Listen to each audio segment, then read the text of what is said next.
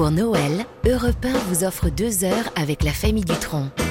Iconique, Stéphanie Loire. Bonjour et bienvenue sur Europe 1 si vous venez d'arriver. C'est le second numéro de l'émission Iconique qui démarre, votre nouveau rendez-vous bimensuel. Et puisque c'est Noël, pour l'occasion, Iconique revêt son costume de fête en vous offrant une plongée au cœur d'une famille qui est l'un des piliers de la chanson française.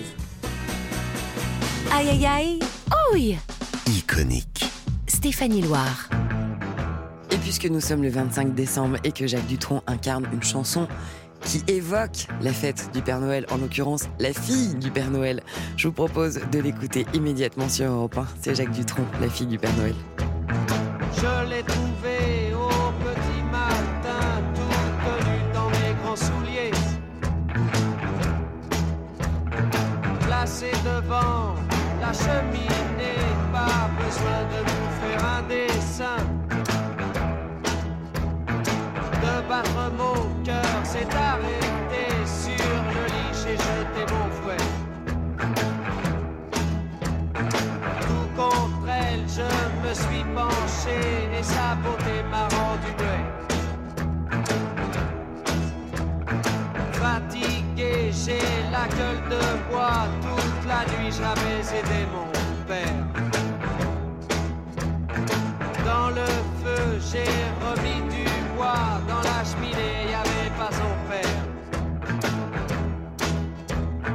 C'était la fille du Père Noël, j'étais le fils du Père Fouettard, elle s'appelait Marie Noël, je m'appelais Jean Balthazar. Je prends la fille dans mes mains, elle me dit mais non Balthazar, fais donc pas le fier à bras, je suis tombé là par hasard.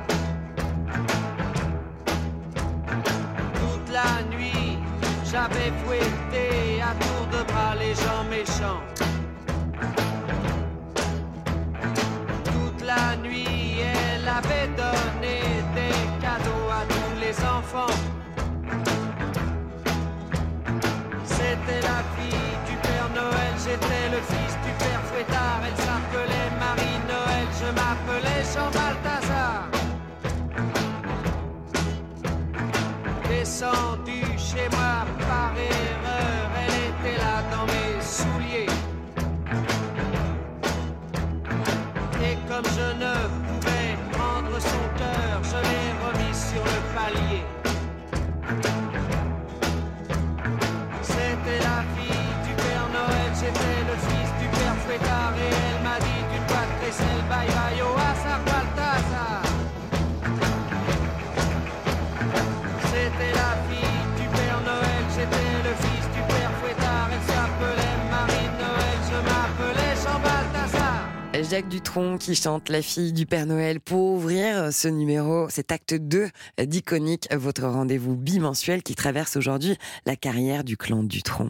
Iconique, un hors-série spécial de musique sur Europe 1. Dans Iconique, vous le savez, il est question de regarder de près un phénomène musical hors du commun au travers des archives européennes. Et aujourd'hui, on va poursuivre la promenade que l'on a entamée hier sur le parcours de la famille Dutronc, des débuts jusqu'à nos jours. Mais avant de reprendre notre immersion au cœur du temps des yéyés, Sébastien Bordenave est allé prendre la température dans la rue. Oui, certes, il fait froid, mais il allait récolter les réactions du public. Quand on prononce le nom Dutronc, qu'est-ce qui se passe ? Ah, Jacques Dutronc, excellent. Thomas, très beau. Il joue de la guitare et il chante en même temps. Je m'intéressais à lui, c'était surtout pour sa musique un peu tzigane. Il fait des solos absolument sublimes, hein. Un peu à la Django Reinhardt. Voilà. Jacques Dutronc. Ah, il avait du sex appeal, c'est sûr. Ouais. Les 5 heures, Paris s'éveille. Les boulangers font des bâtards. À la Villette, on tranche le lard. J'étais tout. Moi, j'étais très Jacques Dutronc et j'étais très Johnny et Eddie, tout. C'est un rebelle, mais un rebelle bourgeois, quoi, hein, quand même. J'aime les filles de chez Castel. Ils aiment la Corse, déjà. Et moi, je suis corse, donc déjà, c'est un bon point pour eux. Il a écrit des textes magnifiques. Vraiment ? Ah si. C'est quelqu'un qui a dans les 65 ans. Mais pourquoi vous me posez cette question ? Vous êtes Jacques Dutronc ? Il fait sa tournée avec son fils et j'aime beaucoup son fils aussi. On le connaît depuis qu'on est tout petit. Voilà ce qui se produit dans la rue quand on vous tend un micro et qu'on vous donne le nom des Dutronc. On va poursuivre cette incursion au cœur du clan Dutronc jusqu'à 17h puisque c'est Iconique, votre rendez-vous exceptionnel sur Europe 1. Iconique vous souhaite un joyeux Noël sur Europe 1. Oh la belle vie. Iconique, la famille Dutronc. Stéphanie Loire sur Europe 1. Iconique, c'est sur Europe 1, c'est un rendez-vous exceptionnel jusqu'à 17h et aujourd'hui, on plonge dans la vie et l'œuvre de la famille Dutronc et pour l'heure, direction les précieuses archives Europe 1. Il est tam tam, yeah, yeah, yeah. Il est gris gris que tu portais, dadou run run que tu écoutais, au bal doum doum où tu dansais. Non, rien n'aura raison de moi. J'irai chercher ma Lolita chez les yeah yeah. C'est tam tam yeah yeah yeah. Je fais du ram tam, je me connais. Oui, à sing sing, je finirai. J'ai un coup à grand arrêt.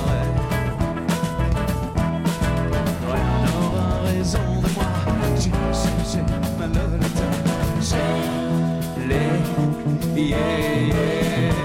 Tu les tam tam yeah yeah yeah. Fais un flashback au temps passé. Est-ce que t'entends ce que je te disais? Je suis fou, fou, fou de t'aimer. Non, rien n'aura raison de moi. J'ai ma Lolita. Yeah, yeah.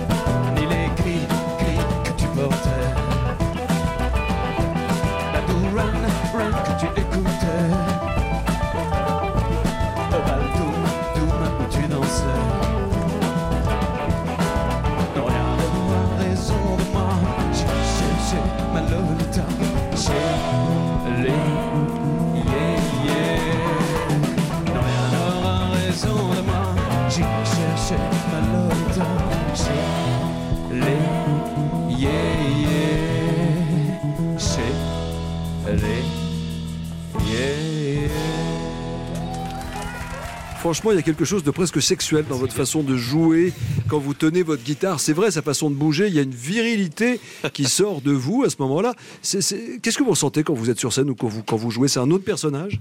Ah bah je me régale, hein, vraiment, j'adore ça. Ce morceau, c'est agréable parce que c'est une grille de blues. Puis il y a le texte, évidemment, de Gainsbourg qui est tellement astucieux et bourré de trouvailles, de mots doubles. Comme ça, il a fait un jeu en disant tiens, on va trouver les mots doubles. Et j'adore le côté ludique de ce texte. Serge Gainsbourg a dit de vous, le personnage le plus intéressant en France, c'est Jacques Dutronc après moi. Ah oui, bah oui, non, ça m'aurait étonné qu'il dise ça tout court. Ouais. Ah, il a dit après moi, mais. Ouais. Eh oui. Je crois que lui voulait me voir et moi je ne voulais pas. Alors Je crois que Françoise, c'est elle qui dit ça, et je crois qu'elle détient la vérité. Je voulais pas le voir, je sais pas pourquoi. Puis après, alors bien entendu, ne voulant pas avoir quelqu'un, je l'ai pas quitté après. Qui a fait la photo là, de cet album, Françoise Hardy? Alors là, c'est Serge Gainsbourg, et puisqu'il est au Gabon et qu'il n'écoute pas, on peut peut-être dire des choses très méchantes sur lui. Pourquoi? Moi, je la trouve pas mal, la photo, je la trouve pleine de mesquinerie. J'adore cette pochette, je trouve que c'est une excellente pochette, mais il se trouve que Gainsbourg a fait je ne sais combien de photos, et qu'elles étaient toutes plus horribles les unes que les autres, que l'éclairage était... Mais vraiment affligeant à un point. Ah, c'était une horreur. Et il se trouve qu'à un certain moment, j'ai ri. Et comme je ne voulais pas être prise en train de rire, j'ai donc baissé la tête, j'ai mis la main devant la figure. Et c'était la seule photo qui soit bonne, qui soit valable pour la pochette. Non, ceci dit, ça fait une très très très bonne pochette. Mais quelque part, c'est un pur accident. Oui, et pourquoi ça a été pris à quelle heure, toutes ces photos-là, quand il les avait faites? Il était à jeun, c'est peut-être pour ça qu'il n'était pas en forme. Ou alors un peu tôt le matin et à jeun, voilà. Ben oui, non, c'était en début d'après-midi, ce qui revient à tôt le matin pour lui. Petit détail. Enfin, c'est pas gentil, mais ceci dit, je l'admire aussi beaucoup pour d'autres raisons, peut-être moins en tant que photographe, plus en tant qu'auteur, bien sûr. Entre Serge Gainsbourg et Françoise Hardy, c'est une amitié historique doublée de fulgurances artistiques. Vous avez entendu Françoise Hardy évoquer des souvenirs avec Serge Gainsbourg lorsqu'elle était l'invitée de l'une des grandes voix d'Europe 1, Christian Barbier, dans son émission Barbier de nuit. Nous étions en janvier 1983. Françoise Hardy, c'est l'une des premières interprètes de Serge Gainsbourg avec la chanson « Comment te dire adieu », adaptée de la chanson américaine « It hurts so good to say goodbye » en 1968. Sous aucun prétexte, je ne veux avoir de réflexe malheureux. Il faut que tu m'expliques un peu mieux comment te dire adieu. Autre projet auquel participe bien des années plus tard Françoise Hardy, en 2015, autour duquel plane une fois de plus l'ombre de Serge Gainsbourg. Il s'agit cette fois d'une reprise de Requiem pour un con en version anglaise dans le cadre d'un hommage à Gainsbourg. Françoise est entourée de Brian Molko du groupe Placebo et du groupe Faultline. Listen to the organ that I play for you.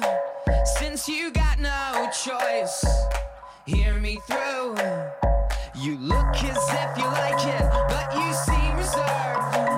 It's my requiem for a jerk.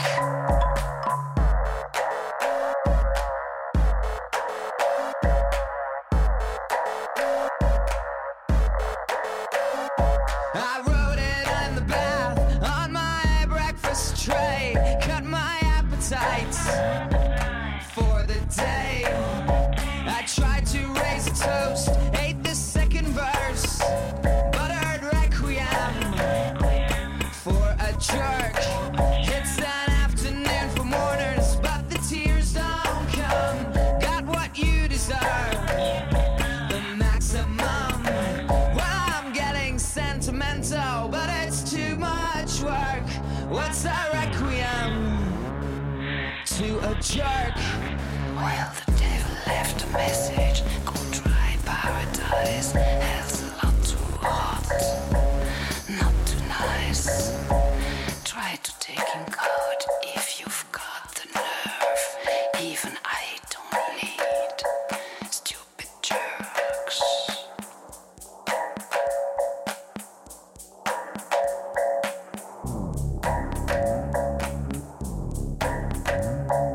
Listen to the organ that I play for you. Since you got no choice, hear me through. You look as if you like it in your world.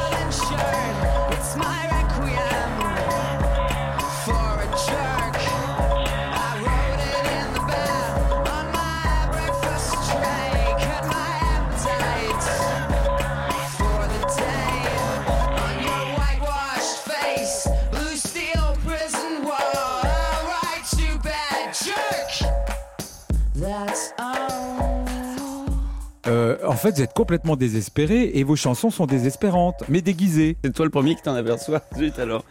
Moi qui pensais être caché. Oui. Ouais, écoute, c'est vrai que la musique est plus joyeuse peut-être que les textes. Bah, j'essaye de contrebalancer, tu vois, je sais pas. Il faut faire de l'enthousiasme positif, mais pas niais, quoi. Donc, Est-ce que vous chantez pour nous améliorer ? Et parce que vous nous dites, on est trop sérieux, trop grave, etc. Est-ce que le but, c'est de nous changer ou est-ce qu'une chanson n'a pas, de toute façon, ni la musique, ce pouvoir-là ? J'aurais pas cette prétention. J'essaye de faire voyager, de faire rêver un petit peu. Si je peux mettre un petit peu de baume au cœur par moment, c'est tant mieux. Mais changer le monde, non. Vous n'avez pas cette ambition-là ? Non, je vais faire réécouter Imagine de John Lennon. Voilà, ça sera déjà bien. Mais je reste passionné de guitare et de notes parce que pour moi c'est plus... Parce que vous savez que les mots en fait n'ont pas beaucoup d'importance, c'est ça ? On est dans la dimension humaine, alors forcément on vit, mais dès qu'on est dans la musique, pour moi c'est plus le rêve, c'est les paysages, c'est les étoiles, c'est tout ça. Träume, die bei Nacht entstehen und am Tag vergehen.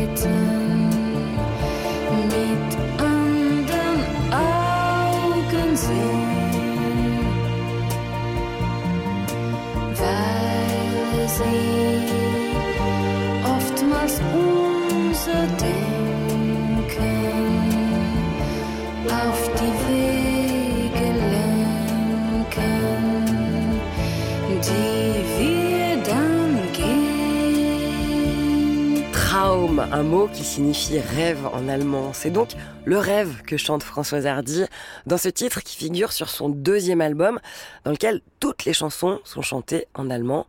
On est en 1970 et l'album ne sortira d'ailleurs qu'en Allemagne. Pour l'heure, retour en France avec l'écrivain, le parolier Jacques Lanzmann. Il nous quittait en 2006 à l'âge de 79 ans. Il était l'auteur des textes des chansons les plus connues de Jacques Dutronc. En 1965, il rencontre Jacques Dutronc, attaché à la maison de disques Vogue, qui écrit en dilettante quelques titres pour des chanteurs yéyés.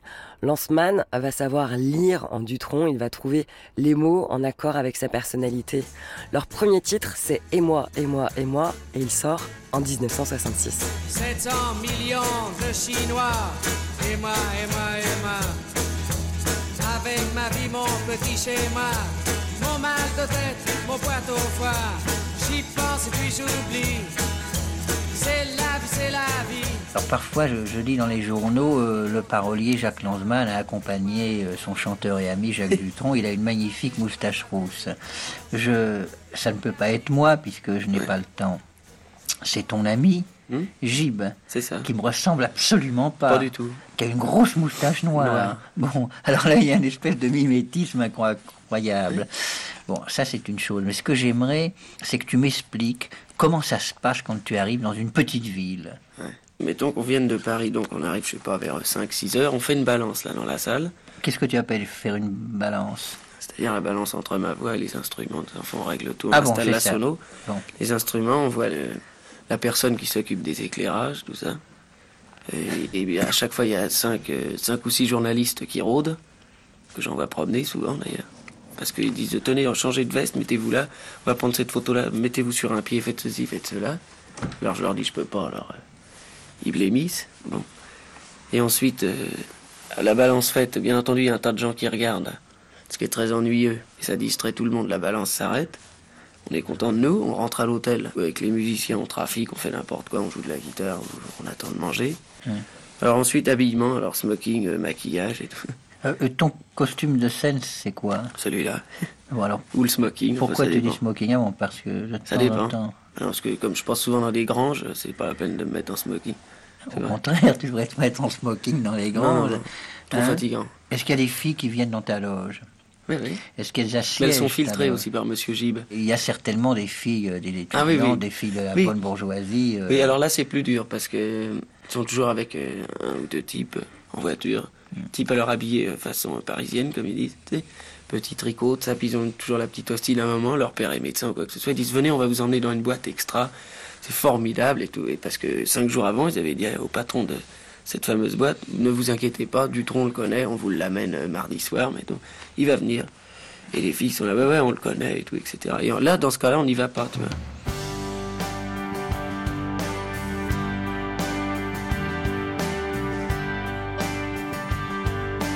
Je suis pour le communisme, je suis pour le socialisme et pour le capitalisme, parce que je suis opportuniste. Il y en a qui contestent, qui revendiquent et qui protestent. Moi je ne fais qu'un seul geste, je retourne ma veste, je retourne ma veste, toujours du beau côté.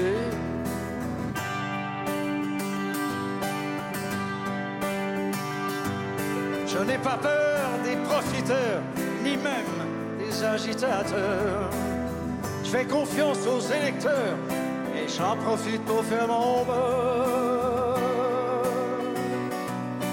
Il y en a qui contestent, qui revendiquent et qui protestent. Moi je ne fais qu'un seul geste, celui de retourner ma veste, celui de retourner ma veste, mais toujours du bon côté.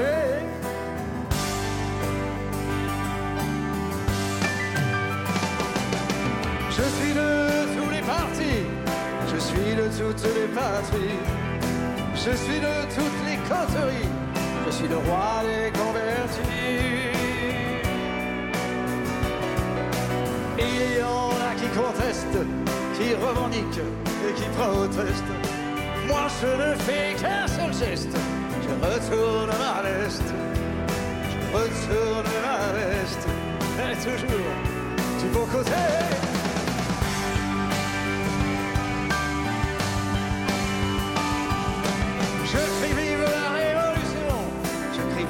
Institutions.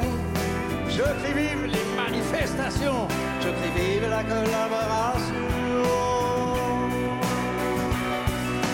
Non, jamais je ne conteste, ni revendique, ni ne proteste. Je ne sais faire qu'un seul geste, celui de retourner ma veste, celui de retourner ma veste, mais toujours du bon côté.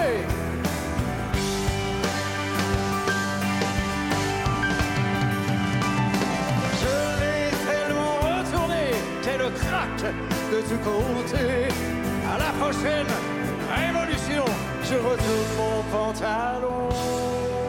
L'opportuniste, c'est l'une des chansons emblématiques de Jacques Dutronc, fruit du duo fructueux Lanzmann-Dutronc en 1968, texte dans lequel le chanteur attaque les politiciens avec toute l'ironie et la poésie qui le caractérise, un titre qui sera détourné par les manifestants de mai 68.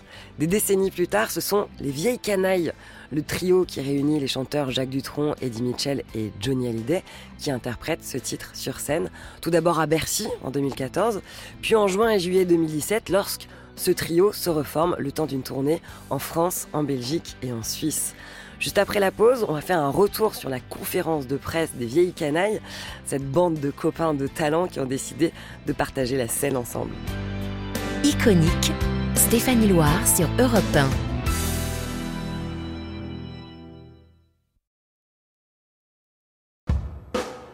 Iconique, la famille Dutronc. Stéphanie Loire sur Europe 1.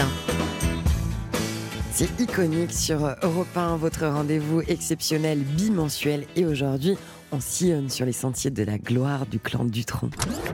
Avec mes camarades, les Vieilles Canailles, on s'amuse beaucoup. Et je dois dire qu'on ne chante pas vraiment comme on a l'habitude de chanter quand on chante tout seul. On chante à trois, on se fait des blagues, on fait... voilà. On se connaît tellement bien. On s'est connus au Golf Room. Le rock'n'roll n'était pas encore très bien connu en France. Et c'était un petit peu comme De Caverne à Londres où les Beatles ont commencé. Et c'est devenu le temple un peu du rock'n'roll par la suite. Et c'est là que d'ailleurs que j'ai découvert et que j'ai rencontré notre ami Jacques Dutronc, qui était guitariste des El Toro et les Cyclones. Ah oui, formidable. Formidable. Mais enfin, on se connaissait de la Trinité, parce que le Golfe Room, ça fait partie de la Trinité quand même. Oui, c'est à côté. C'est la même époque en tout cas. Oui, ouais, c'est la même époque tout ça. Ouais. Bonsoir, Thierry Geffrotin d'Europe 1. J'aimerais que chacun d'entre vous me donne sa définition du mot canaille. Est-ce que je peux réutiliser une plaisanterie que j'avais faite, parce qu'on m'avait posé la même question, qui avait plu à ton ami Claude, m'a demandé alors les vieilles canailles, j'ai dit canailles d'où, for you, international, c'est pas mal ça. Ouais, tu peux la refaire. Alors canailles do for you, what size and size. Ça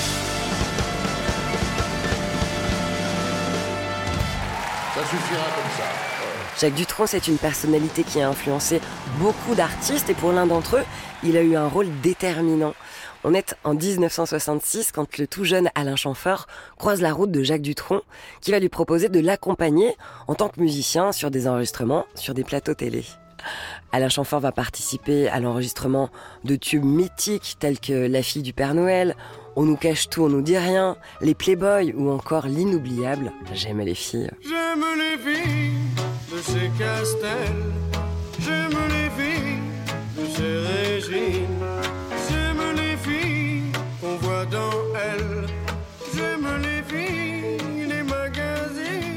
La rencontre avec Jacques Dutronc, elle va donner confiance au jeune artiste Alain Chamfort qui décide alors de se lancer dans une carrière solo.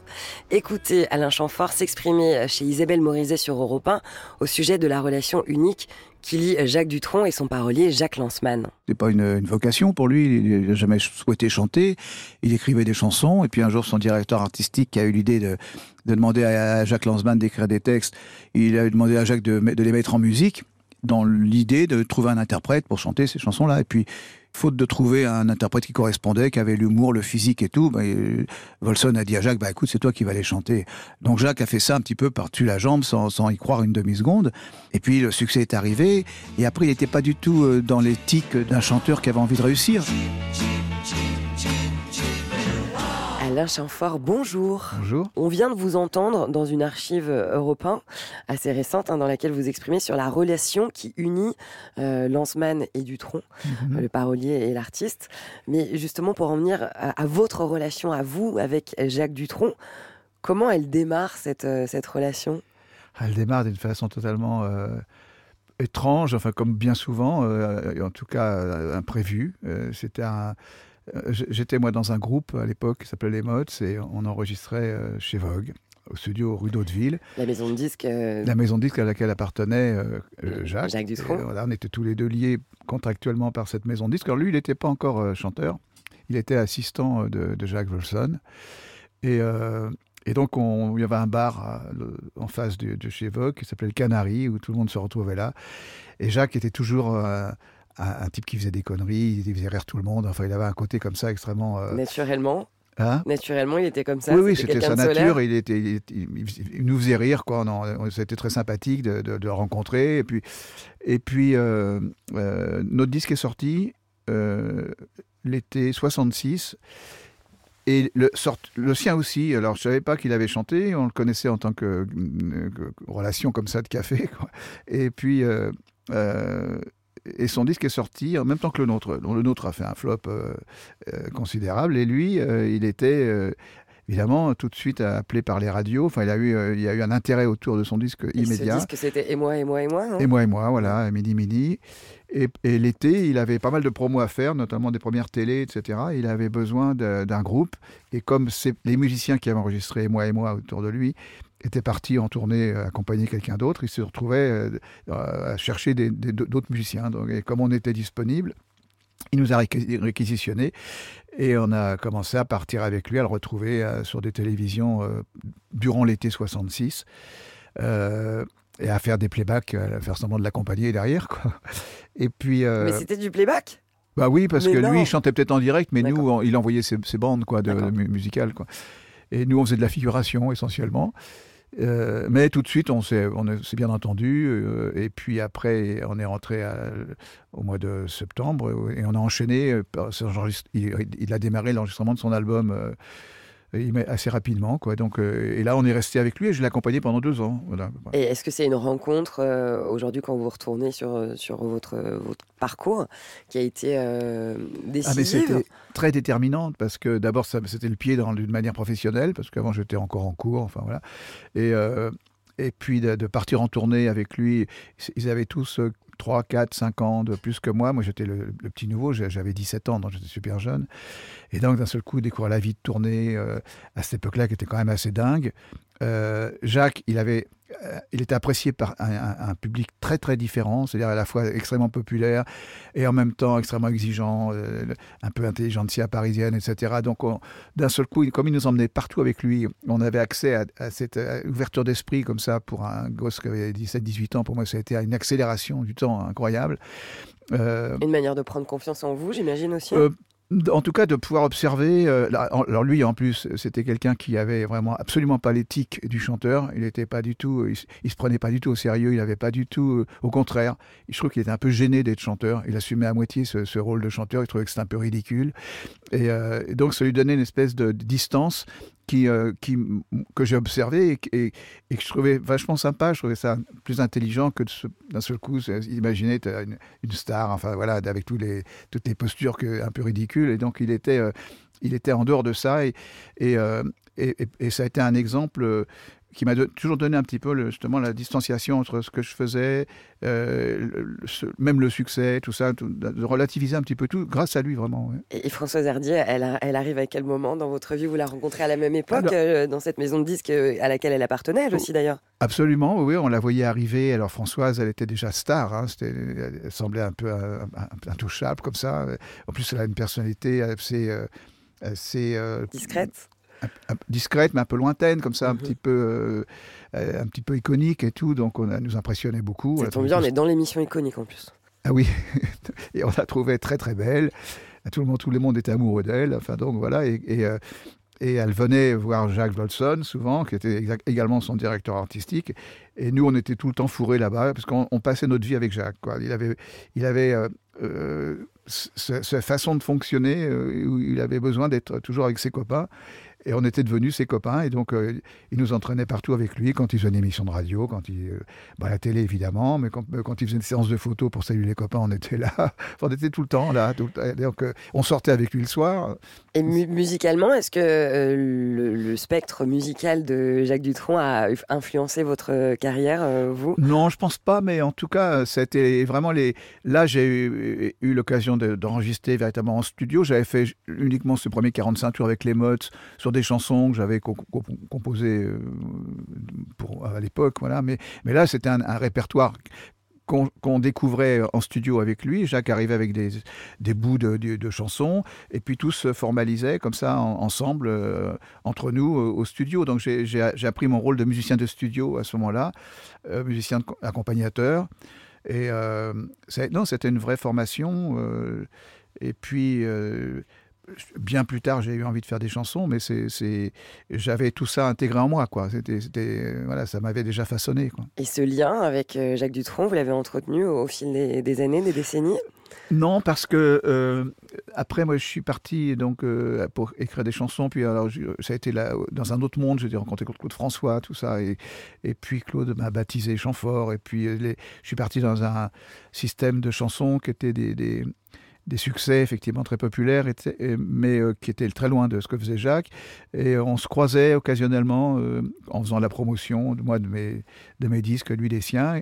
On était toujours contents de se retrouver. Je suis allé le voir dans ses concerts au casino, tout ça. Et à chaque fois, il y a immédiatement la relation se remet en place, parce que c'est des années importantes qu'on a vécues ensemble, quoi. C'est comme des moments, les copains d'enfance, quoi. Voilà, qui fondent vraiment nos personnalités. Donc, il est très heureux de nous retrouver, ces musiciens, même si des fois il se passe 10 ans, 20 ans sans se voir, quoi. Dès qu'on se retrouve, il y a une espèce de complicité qui se remet en place immédiatement, quoi. Vous vous retrouvez au café dans les années 60. Voilà, exactement.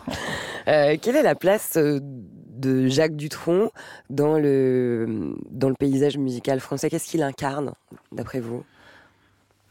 Il a toujours été à part, c'est ça qui est formidable. Il a toujours été sur sa propre identité, très forte d'ailleurs, parce qu'il était une espèce de chroniqueur de la société avec humour, avec un peu dérision et en même temps disant des choses profondes. Les textes étaient d'une modernité absolue.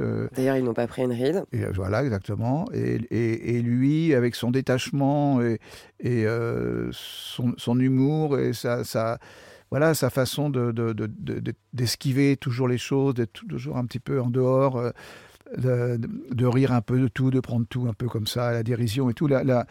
Le place ailleurs, quoi. C'est-à-dire, d'ailleurs, Jacques a fait du cinéma assez rapidement avec Jean-Marie Perrier, parce que Jean-Marie était amoureux de lui aussi. Enfin, il est tombé tout complètement sous le charme de Jacques. Et, donc c'est le photographe Jean-Marie Perrier qui était le photographe iconique des Yéyés. Des Yéyés, des copains, tout ça. Enfin, après, il a fait toute une carrière, mais quand il a rencontré Jacques, alors qu'il était un petit ami de Françoise Hardy, et il aurait pu être affreusement jaloux de Jacques et lui en vouloir terriblement, mais non, il était lui aussi amoureux de lui. Il était amoureux des deux, quoi. Vous avez évoqué le cinéma, justement, Jacques Dutronc au cinéma, Alain Chamfort. On va y venir dans Iconique, on vous retrouvera tout à l'heure, si vous êtes toujours d'accord. Je crois qu'il est question que vous interprétiez un titre de Jacques Dutronc par Alain Chamfort. Ce sera dans quelques instants, parce que Jacques Dutronc, c'est un artiste, un musicien bien sûr, mais un acteur. Il incarne d'ailleurs Van Gogh dans la biographie romancée du peintre réalisée par Maurice Piala en 1991. C'est injuste de travailler comme un homme de peine, sans argent à soi gagné par son travail. Mais l'argent que t'as, c'est par ton travail. Oui, parce que c'est toi qui vas m'entretenir. Et des jours, ça me dégoûte de peine. Enfin, après tout, c'est tant mieux. Je lui écris que tout va bien, mais Théo se rend compte de rien, il regarde même pas ce que je fais. Qu'est-ce que t'en sais? Ça se trouve, il voit très bien tout ça. Mais qu'est-ce que tu voudrais qu'il te dise? Que c'est mauvais? C'est ridicule. Mais défends-le, tu prends systématiquement sa défense. Non, j'essaie de comprendre. Y a pas tout à comprendre, moi je sais. Pardon, mais c'est énervant de t'entendre raconter des choses que tu connais pas. Et Van Gogh, c'est pas une famille d'artistes. Jacques Dutronc, oui, tout un pan de votre vie que vous avez consacré au cinéma. Vous avez tourné sous la direction des meilleurs, Zulawski, Godard, Claude Sautet, Piala, qui vous a dirigé dans Van Gogh, qui vous a valu un César, Chabrol. Qu'est-ce que le cinéma vous a fait découvrir sur vous en 35 films? Mais pas grand-chose, puisqu'on vous habille d'un personnage, soit vous habillez avec le costume, ou vous l'avez de l'intérieur, et peu importe le costume. Mais pour le faire vivre de l'intérieur, justement. Vous a donné des audaces que vous n'auriez pas imaginées, le cinéma? Le cinéma, c'est d'être sincère tout en mentant, quoi. C'est faut mentir vraiment sincèrement. Alors c'est assez équivoque. Pour Piala, vous êtes devenu Van Gogh. Comment devient-on Van Gogh? J'aimerais bien le devenir, moi, parce que vu le prix de ces toiles, je peux vous dire, moi, la toile que j'ai faite, c'est aussi noche, mais ces toiles, lui, c'est. Votre César, il n'avait pas de prix. Je sais pas. Je sais pas où il est. Il est pas transportable. Vous l'avez rangé où d'ailleurs? Je ne sais pas. Je vais essayer de leur fourguer. Vous savez qu'en 67, j'ai eu mon premier disque d'or album. Et à l'époque, c'était 1 million d'albums. C'était pas 100 000. Bon. Et le premier truc que j'ai fait, j'avais été à la bijouterie en face de chez moi pour essayer de leur fourguer. Pour le vendre, on m'a dit c'est du jaune trompette, ça vaut rien. Et je vous dirai la réponse demain. Je vais aller essayer de leur fourguer ça et je vais voir combien ça marche. Au poids, en tout cas, ça marche. Je suis pas un chasseur de primes. De toute façon, et je cherche pas des médailles ni des. C'est pas...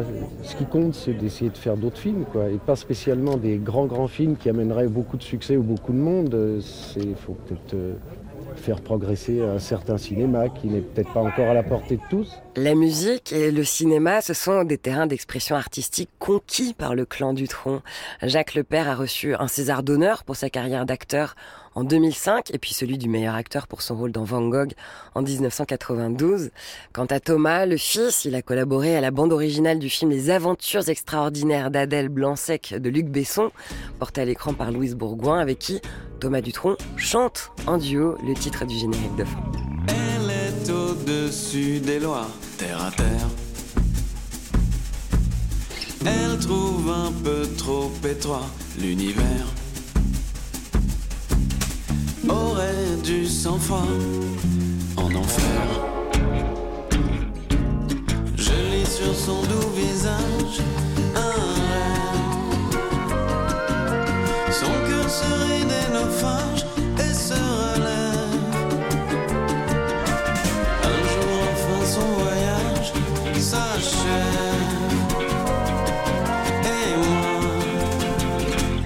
très bien ses bagages.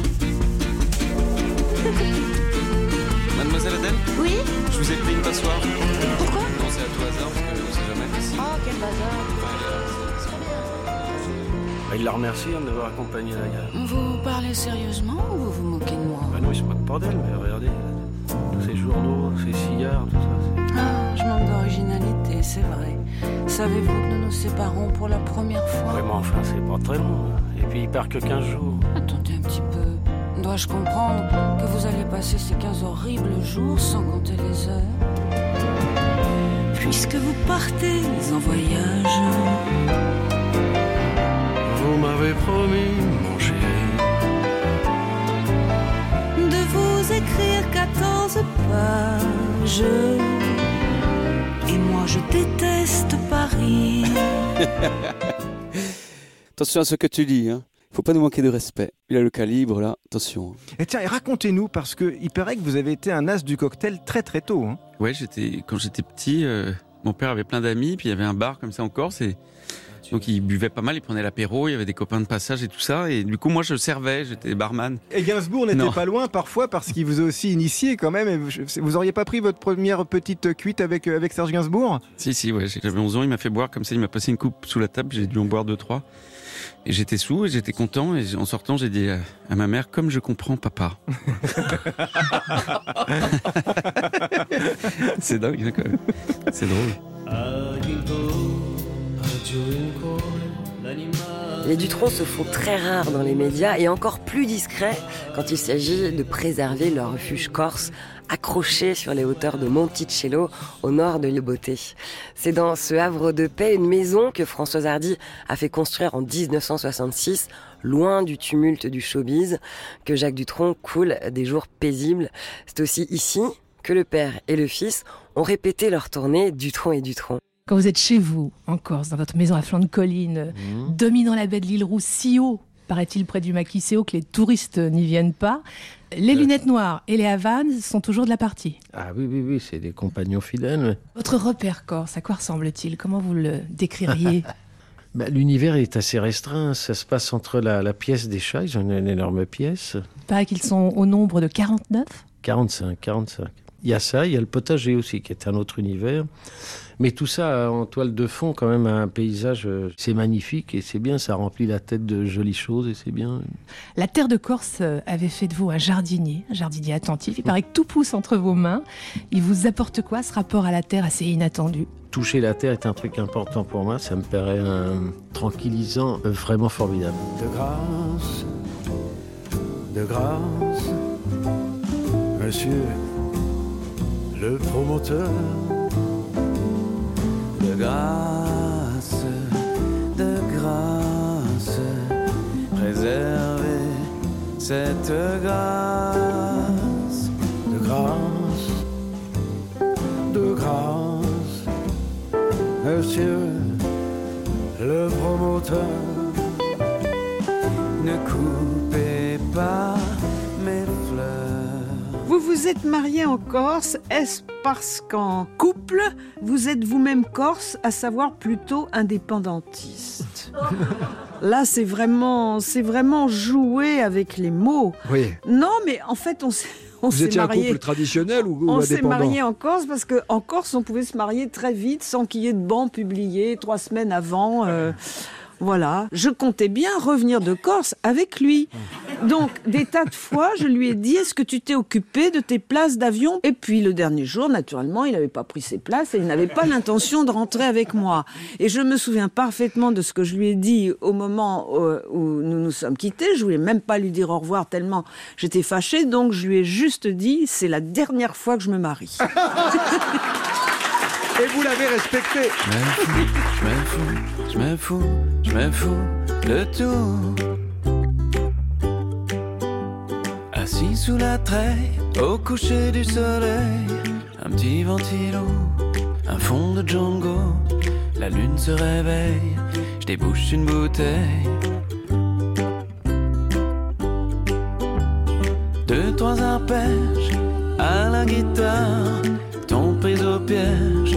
Il est trop tard, on se lève dans 2 heures, à la bonne heure. Je me fous, je me fous, je je me fous de tout.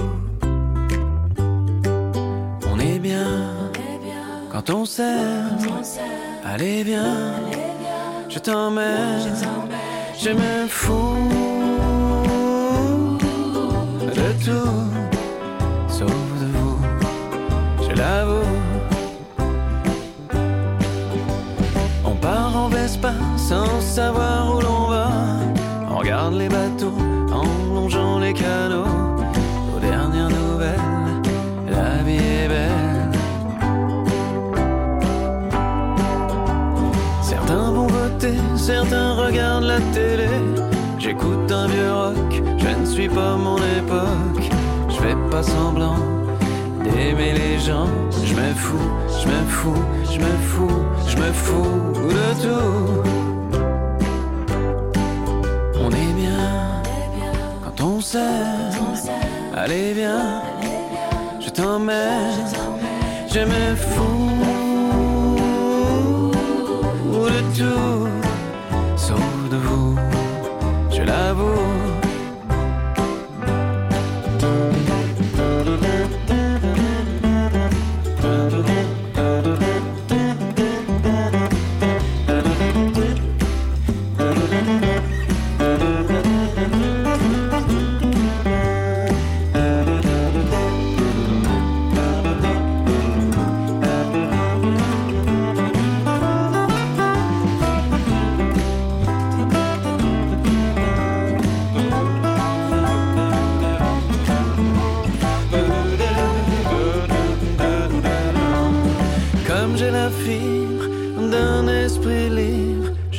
Maintenant de faire un couplet blanc qui ne sert à rien, ne raconte rien. Je me fous, je me fous, je me fous, je me fous de vous.